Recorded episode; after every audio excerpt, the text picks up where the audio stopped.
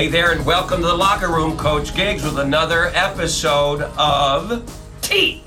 His name is T. I call him T. T, tell him your full name, would you please? Temesghen Starr. Good to meet you guys. Temesghen Starr. I wanted him to say Starr.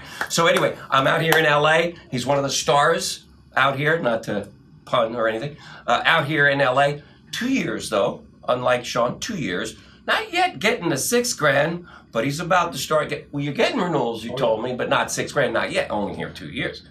He's an MGA in 10 months. Uh, for those of you who are not a part of our company, uh, you might as well told him he'd be president of the United States. That wouldn't happen. To do that, very few people have achieved that. That's why he's in the locker room. When I talked to his state general agent, David Cohen, he spoke nothing but high, high stuff about UT. So it's an honor for me to have you in the locker room. It's an honor to have you. Absolutely. So, much. so it's not about you and it's not about me. It's about everybody out there that's watching that wants your success. They want what you got, bro. So why don't you give up a few little tips or hitters on how they too can succeed at the level you're at, bro? So go ahead. Number one, I just want to say thank you for allowing me to be here. Very honored to be here. Very humble. Thank you. Number two, the things you have to do to get there, and you have to get there with intensity. You have to have focus on everything that you do. You don't. You have to say, "Hey, this is my goal. I'm going to get to, and I have to get there." You have to be obsessed with it, and you cannot take no for an answer. Wow, wow, There wow. is not average. so there you go. Talking point number one. Be obsessed. Obviously, 10 months he does it.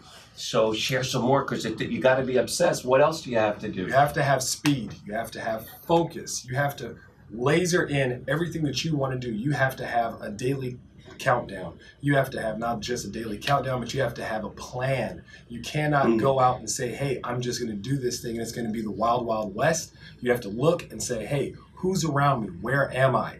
I cannot say, hey, I got this guy over here is doing this and he's average and that's going to take me to that next level. I don't want the next level.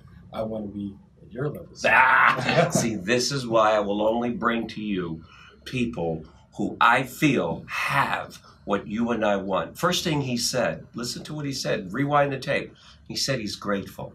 He's humble. I met him. I know him. You don't. So when a guy like this talks, you want to listen. Surround yourself with winners like my man T here. Follow his advice. And by the way, as we say in the locker room, we say if you do this, you'll end up living your very best life. So I want you to go in with me. If they follow your advice, what kind of life will they be living? Their very best life. It's a wrap.